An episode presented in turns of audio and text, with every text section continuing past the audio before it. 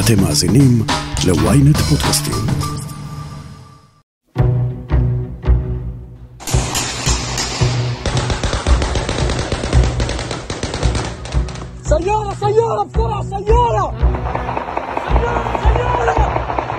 בואו נדמיין שלאזרחים הערבים בישראל הייתה מדינה בפני עצמם. אם הייתה מדינה כזאת, זאת הייתה מדינה עם רמת ביטחון האישי מהנמוכות בעולם. מתמטיקה פשוטה. הבנק העולמי מדרג את כל המדינות לפי מספר מקרי הרצח על כל 100 אלף איש. ישראל נמצאת במקום די טוב בטבלה הזאת, אחד וחצי נרצחים ל-100 אלף, כמו באיסלנד.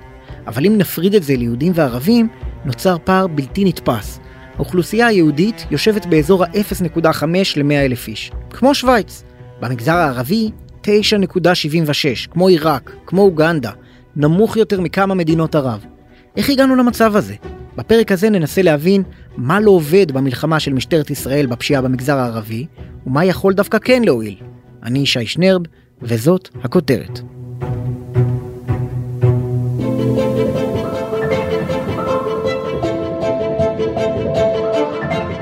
11 בדצמבר 2003, ימי האינתיפאדה השנייה. זה היה יום חמישי בצהריים, קצת אחרי 12, פיצוץ ענק החריד את רחוב יהודה הלוי בתל אביב. בפיצוץ נהרגו שלושה עוברי אורח חפים מפשע. מאיר תורג'מן, כתבנו, זוכר מצוין את היום ההוא. אז היה המפכ"ל אהרון אישקין, ופעם ראשונה שהוא קרא לזה פיגוע פלילי. עד עכשיו היינו מתעסקים עם יריות, אבל זה הכל היה נקודתי, ושם נהרגו חפים מפשע, ואז מדינת ישראל הבינה שיש לה אירוע, והיא נכנסה, והיום מרבית ראשי ארגוני הפשיעה האלה נמצאים בבתי הכלא.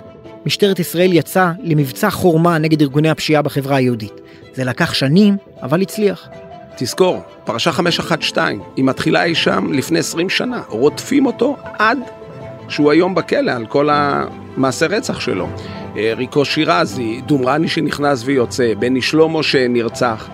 אה, משטרת ישראל בגדול יודעת כשהיא ממוקדת מטרה, קל לה יותר, יודעת לעבוד. אז למה אנחנו לא רואים משהו דומה מול ארגוני הפשיעה במגזר הערבי? הבעיה של המגזר הערבי זאת השגרה. תחנת לוד, אין שם שוטרים. רק לפני, בשבועיים שלושה האחרונים, כל לילה ירי דו צדדי, זאת אומרת שמשפחה א' יורה על משפחה ב'. בוא, בוא ניקח את הסכסוך בלוד. זה לא ארגוני פשיעה, יכול להיות שאולי הם אה, לא האנשים הישרים הכי גדולים, אבל זה סכסוך בין שתי משפחות שגרות אחת, לש... אחת ליד השנייה, וכל ערב יורות אחת בשנייה. הסיפור של העיתונאית שחוטפת כדור במרחק של אולי כמעט שלושה קילומטר מהמתחם. זה מגיע אליה הביתה, ולא מבינים, ריבונו של עולם, איך כדור מגיע במרחק של שניים שלושה קילומטרים, והבנתי שזה בכלל קוטר של 7.62 זה בכלל, אתה יודע, זה מקלע, זה כבר לא נשק רגיל. ומשטרת ישראל חסרת אונים, איך אמר לי בכיר בעיריית לוד, אחת ההשפלות הכי גדולות למשטרת ישראל, כשהם יורים כדור נוטב, זאת אומרת, אתה רואה מאיפה הוא יצא הכדור, נכון? אז זאת אומרת, הם רואים במצלמות מהיכן יצא הכדור, הרי כולם מצלמים היום, הם שולחים לנו, עשינו עשרות כתבות על זה. אבל אתה חסר אונים, אתה לא יודע מה לעשות. הרי אין לך את השיטה של בוא ניקח את כל המשפחה שגרה במתחם, יצא משם כדור, נעלה אותם על משאית, נעיף אותם ממדינת ישראל, או שהם יתרמו לנו את אותו אדם שיחליט שהוא ירה. הם חסרי אונים. אז עושים גל מעצרים, ובבוקר הם הולכים הביתה, כי אי אפשר לייחס לאף אחד מאלה שגרים במתחם את הירי בנשק. הדבר שהוא כישלון טוטאלי בעיניי של משטרת ישראל, איך זה שאותם שני מתחמים של משפחות שמאותה חמולה, שמסוכסכות ויורות אחת על השנייה, איך זה שבאותו לילה לא פירקו להם לגורמים את המתחם ומצאו את כלי הנשק? הרי תזכור, כשהמשטרה מגיעה מיד אחרי שיורים, הם לא מצליחים להוציא את הנשק, זאת אומרת, הוא מוסתר, הוא מוסלק בתוך המתחם. ופה הכישלון הגדול של משטרת ישראל. הזמינות הבלתי נסבלת לנשקים. יפיע זה לא פיגוע פלילי?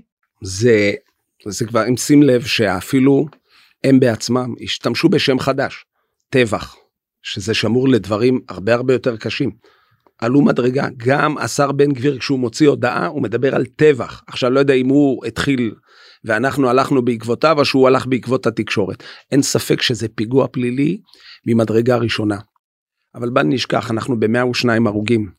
מרבית ההרוגים זה לא סכסוכים פליליים זה סכסוך משפחתי שיכול להיות על תאונת דרכים שמישהו לא נותן פרטים, ואז זה הופך לקטטה, הקטטה בן רגע, הנשקים נשלפים, וכשהנשק נשלף, אנשים נהרגים. תסביר את ההבחנה הזאת שעשית עכשיו בין אה, ארגוני פשיעה לבין סכסוך משפחות. סכסוך משפחות זה יכול להיות ריב מטופש על כל דבר. מרמת הבוקר טוב שהוא לא אמר נכון, מרמת שאני יכול לתפוס לו מקום חניה, תראה גם במגזר היהודי אתה רואה ריב על חניה פעם באיזה שנתיים שלוש שמסתיים ברצח. עכשיו גם כשהוא מסתיים ברצח הוא נעצר שם המשפחה של הקורבן במגזר היהודי לא יוצאת לנקום את נקמת אה, מותו. יש משטרה יש פרקליטות הם מגיעים לבתי משפט הם מוחים. במגזר הערבי כל סכסוך פעוט אתה לא יודע לאן הוא מתגלגל וזה בן רגע זה הופך להיות לסכסוך שהם גם לא מבינים למה הוא מתחיל גם. אבל יריתי בפלוני אני צריך להחזיר ולירות באלמוני. אני אומר לך, דרך אגב, ראש עיריית לוד ביום חמישי מגיע למתחם של אבו קטיפן שתי משפחות שלכאורה הם אותה משפחת גג גדולה. והם קוראים לזה מבצע שובר כלים כי הוא קצת הרים ידיים. הוא חשב שהמשטרה חסרת אונים והוא אמר בוא אני אטפל בזה. הנה דוגמה לכך. דרך אה, הכלים של העירייה ותקשיב עירייה אם יש לה אומץ לפעול יכולה להציק הרבה יותר מהמשטרה לזה אני מתכוון לעבוד לאורך זמן. היא באה מבקשת אישור לעסק בנית חומה לא נכון נהרוס אותה בנית גדר לא ביקשת אישור נהרוס אותה אה, אה, פתחת חנות קטנה אה, לבשר למכור אתה לא מעלים עין. זאת תיאוריית אתה יודע חלון השבור מה עשה החבר שלנו ג'וליאני בניו יורק. הוא פשוט התחיל לעבוד. וזה מה שחשר למשטרת ישראל. עכשיו השלטון המקומי במגזר הערבי הוא לא קיים. אתה ראית פעם פקח ששם דוח תנועה על חנייה במקום אסור במגזר ערבי? הרי באותו רגע זה הכרזת מלחמה שתיגמר בעשרות הרוגים. גם אותו פקח מבוהל. אין שם אכיפה, אין אה, חוקי בנייה. איש הישר בעיניו יעשה. הרי אני אצלי בבית פוחד להוריד את הזבל ביום שני במקום ביום שלישי כדי לא לחטוף דוח. ואם אני אחטוף דוח, אני יכול לקטר אבל אני אשלם אותו כמו ילד טוב. ואם אני לא אשלם גם יעקלו לי את החשבון. אלה דברים שלא קיימים במגזר הערבי. אין מה לעכל, אנשים שם לא מתנהלים בחשבון, הם מתנהלים עדיין במזומן. למה ארגוני הפשיעה עובדים חזק? כי הם הבנקים שלהם. מצד אחד הבנקים לא נכנסים למגזר הערבי, אנשים לא מכניסים משכורות, אוהבים לעבוד בשחור הרבה. והמקום היחיד שאתה עובד בשחור כשחסר לך הלוואה או משהו אחר אתה הולך לארגוני הפשיעה. אבל בא ראש עיריית לוד ויושב עם שתי המשפחות האלה וחותם על מסמך שאומר להם אני מתחייב מהצד שלי להשפיע על המשטרה שלא יעשו מעצרים. זו לא מבוכה גדולה זו לא בושה גדולה. זאת מבוכה ואני אומר לך כשזה פורסם אתמול הם הרגישו במבוכה אבל באיזשהו מקום בתפיסת עולם של יאיר רביבו המשטרה כבר לא מסוגלת לעשות את מה שהיא צריכה. הרי בסך הכל זה לא התפקיד של רביבו. אבל כשהוא הגיע לשם ביום חמישי, והוא אמר אני מתחיל להשתגע במרכאות, הוא קרא לזה שובר כלים. והוא התעסק איתם עם החומה ואמרתי לך עם השלט שהם לא משלמים עליו אגרה ודברים שהם שטותיים אבל הם מעיקים לחיים. והוא פתאום הבין שים לב שבתוך המשפחות הם רצו את המבוגר האחראי מבחוץ שיעזור להם להסתדר. ילדה בגיל 15 שצריכה לישון וללכת לבית ספר למחרת זה לא סימפטי עבורה לחיות במתחמים שיורים בו. זה לא סימפטי לחטוף כדור אה, טועה. הם מאוד מבוהלים אני מאוד מרחם על האנשים במשפחות שצריכות לחיות תחת אימה וטרור. אני אומר לך שרביבו בא להם בזמן. עובדה שהם הפקידו בידיו את הכל והם חתמו על מסמך שהוא במו ידיו חתם. עכשיו אתה צודק זו עבודה של משטרת ישראל. אני שאלתי שאלה אחרת. מה זאת אומרת? שני פושעים יורים אחד על השני ואתה עושה ביניהם סולחה. איפה הנשקים? הרי הנשקים האלה ירו לפני חמש דקות, נכון או לא? לפחות הייתם דורשים מהם, אבל מצד שני, רביבו רצה שקט. תחשוב, אם אתה גר במושב ניר צבי, אם אתה גר בשכונת גני אביב, וכל לילה אתה שומע את מנגינת הירי, אתה רוצה שקט אז עכשיו רביבו צריך להיות צודק או חכם הוא יכול היה להגיד זאת עבודה של המשטרה זה לא קשור אליי. אבל פה זו דוגמה לראש עיר שרוצה להיכנס לסכסוך תראה לי ראש עיר במגזר הערבי שנכנס פנימה הרי הוא באותו רגע מכריז עליו אה, הסתיימו חיי על עצמו.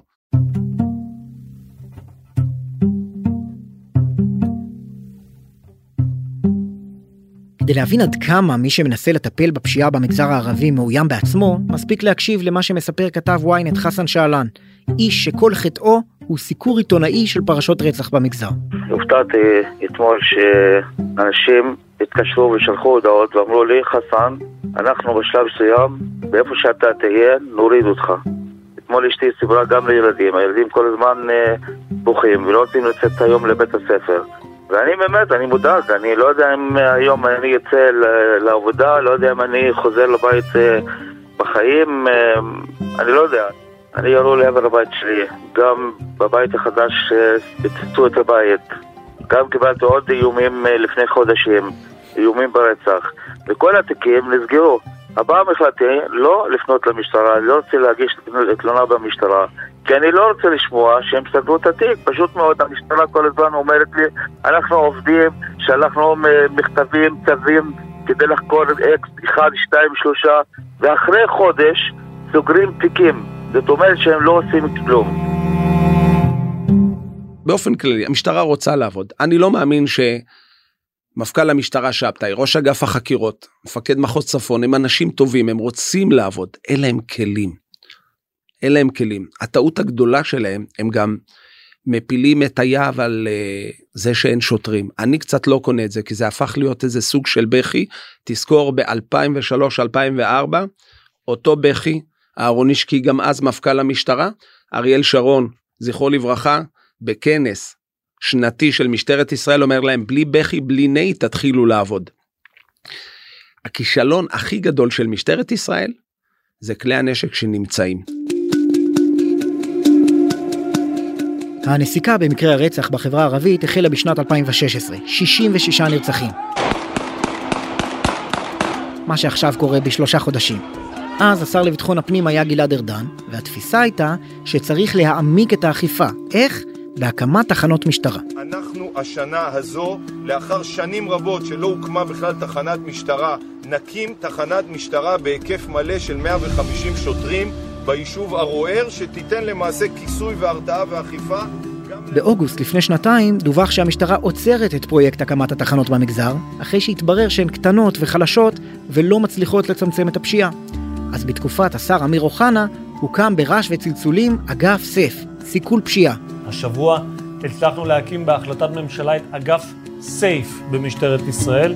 סייף בערבית חרב ובעברית סיכול פשיעה בחברה הערבית. העמידו בראשו את הניצב המוסלמי הראשון.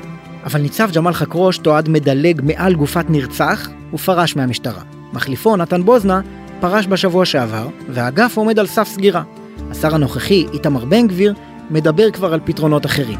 הפתרון הראשון משמר לאומי אחרי שנתיים שלא הקימו את המשמר הזה. הדבר השני, חייבים להכניס את השב"כ. זה הפתרון לטווח המיידי, לטווח הקצר. אנחנו כבר נעביר הצעת מחליטים שהשב"כ נכנס לטפל בפשיעה. האם השב"כ או המשמר הלאומי יכולים לפתור את הבעיה? הודעה קצרה, אבל רגע לפני כן, בואו לקחת חלק בכותרת ולהביע את דעתכם. כתבו לנו למייל podcast@ynet.co.il אם אתם רוצים להשתתף בסקר, וכבר נתקשר איתכם. מיד חוזרים. מי עומד בראש? ומי משתף פעולה עם מי? משטרת ישראל חושפת...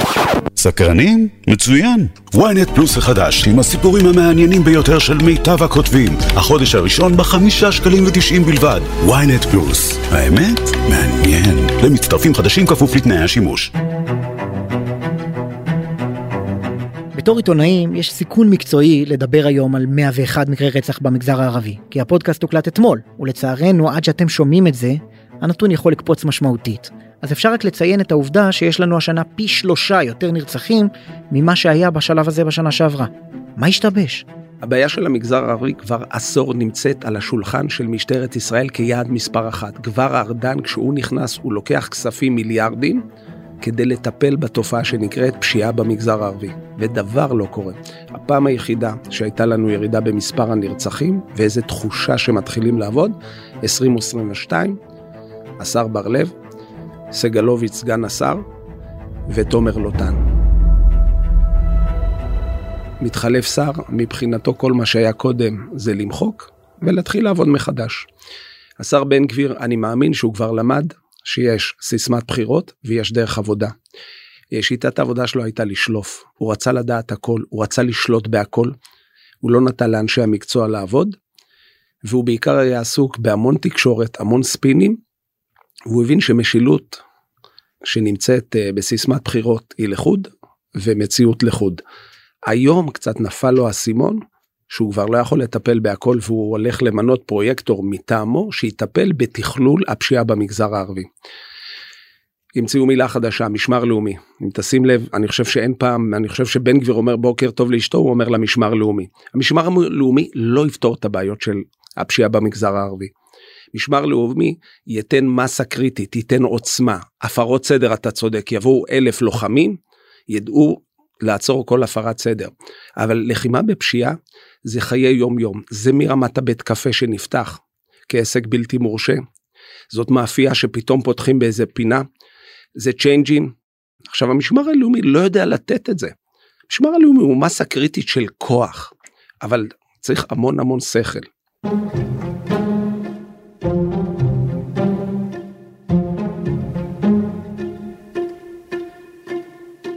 אבל אתה רואה שאפילו בשנה היחסית מוצלחת נקרא לזה של עומר בר לב וסגלוביץ' הם לא הצליחו לפענח תיקים פחות מרבע מתיקי הרצח במגזר הערבי פוצחו לעומת 70-80 אחוז אצל היהודים. אולי כן יש היגיון בלדבר על הכנסת שב"כ לתמונה אולי זה יכול לעזור. שב"כ כן אבל אומרים את המילה שב"כ מה קורה המשטרה היא חבוטה. רק שבוע שעבר היינו כשפסלו ראייה למשטרת ישראל במשפט רצח בחיפה בתוך המגזר, בתוך ארגוני הפשיעה, כי לכאורה הם ביצעו את אותה חדירה עם הרוגלה בניגוד לחוק. משטרת ישראל היום אין לה את הכלים החכמים שיש לשב"כ. עכשיו השב"כ לא רוצה להיכנס. א', הוא לא רוצה לחשוף שיטות עבודה. הוא לא רוצה לחשוף מקורות. הרי תחשוב, כשאתה מגיש כתב אישום לבית משפט, אתה מגיש את כל חומר הראיות. חומר הראיות זה גם המקורות. השב"כ למעשה עובד במרתפים. הוא לא יוצא לאור השמש. השאלה, אם השב"כ ירצה את זה, כי מחר בבוקר כשיוגש כתב אישום, נציג השב"כ יצטרך לבוא לעמוד על דוכן העדים ולספר כל דבר. מה שאתה אומר זה שאין פה פתרון קסם.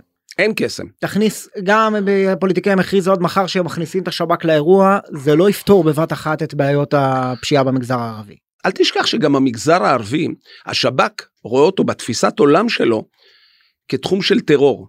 השב"כ פועל בתוך המגזר הערבי, אבל תמיד כשזה מתפרסם בכתבי אישום, זה ברמה של ארגוני טרור, כסף, נשקים, רצון להוציא פיגוע וכדומה, אבל לא באלמנט הפלילי נטו. כן, אז אני אומר, שב"כ אה, זה לא יעבוד, משמר לאומי זה לא יהיה פתרון קסם, מה כן? זה פתרון הוליסטי שהיה בדומה למסלול בטוח האחרון, שאתה מאגד פנימה את כל הכוחות. משרד המשפטים, משרד הבריאות, ביטוח לאומי, אה, הלבנת הון, למעשה, וזו עבודה סיזיפית יומיומית. זה אין פתרון, וצריך לעבור בית, בית, בית, וצריך להיכנס, ואנשים צריכים להיכנס לכלא לא ל-15 שנים, ל-25 שנים. אה, וגם כשהם נכנסים לכלא, התפיסה של השיקום עולה על הענישה. עכשיו אני לא בא להתווכח, אתה רואה שהמדינה לא יודעת להכיל את עצמה. באירוע של המגזר הערבי איבדנו שליטה. זה פשוט מאוד, אנחנו נמצאים באירוע שמזמן הסוסים ברחו מהעורבה ויהיה קשה להחזיר אותם. יהיה קשה מאוד. וזה שילוב של המון המון המון דברים. ואולי בן גביר צריך להבין שהוא צריך להעמיד אדם שייצור מערכת אמון מול ראשי השלטון המקומי. הם ביחד. תראה, אני שמעתי את בן גביר השבוע, הייתה לי תחושה שלא שמעתי נכון את בן גביר. הוא אומר, כמו שהשב"כ עובד באירועי תג מחיר והוא מוצא את הדרך המשפטית שלו, והוא קורא לזה טרור ופגיעה לאומנית, מבחינתו 102 הרוגים זה פגיעה בביטחון הלאומי של מדינת ישראל. וזו הסיבה שהשב"כ יכול להיכנס פנימה, הוא לא צריך חוקים והוא לא צריך שום דבר. יש המון סיסמאות, דרך אגב את השב"כ אני כבר עשור שומע, אני לא בטוח שהוא ייתן את התרופה. כי השב"כ גם לא יכול להגיע לרזולוציה של לריב שכנים שהופך לסכסוך. והמגזר הערבי גם יש לו בעיה, הוא בא עכשיו, יום שישי, הוא רוצה להפגין בלוד על מעשה הרצח ועל שומר החומות. ואז הם מניפים את דגלי פלסטין, עכשיו אני לא נכנס לשאלה העקרונית, הם מיד באותו רגע מקטלגים את עצמם במקום מסוים. ואז המשטרה נכנסת, אסור להניף דגל, מותר להניף דגל, מתחיל עימות, ונהיה בלאגן. למה אתם לא ממוקדים בתוך החברה שלכם? כמובן, אה, אתה שומע את ההנהגה הציבורית שלהם, שהם אומרים שהם פלסטינאים ותפיסה וזהות, וזה מיד מתחיל להחזיר את כולנו לשבטים שלנו בתוך החברה הישראלית. מאיר תורג'מן, תודה רבה. בבקשה. אפשר למלא עם הנושא הזה פודקאסטים שלמים, אבל בכל זאת למדנו משהו. כל הממשלות בעשור האחרון ניסו למצוא פתרונות לנתוני הרצח המחרידים במגזר הערבי. אבל בניגוד לנטיית הלב של פוליטיקאים, אין פתרונות קסם. סכסוכי משפחות זה לא אותו דבר כמו חיסולים של ארגוני פשיעה. ובכלל, מדובר בבעיית עומק במגזר. ערביי ישראל, שהם 20% מהאוכלוסייה, הם חצי מהאסירים בבתי הכלא. הם מעורבים ב-93% מאירועי הירי, ב-61% ממקרי ההצתה וב-40% ממעשי הסחיטה. יש בסיפור הזה סוגיות של תרבות, חינוך וגם אבטלה. יותר מחצי מהצעירים הערבים שמורשעים בבתי המשפט מוגדרים כחסרי מעש. אין קוסם בעולם שיכול לפתור את זה בכמה חודשים. אבל הגיע הזמן לעבודה קשה ורצינית. עד כאן הכותרת להפעם.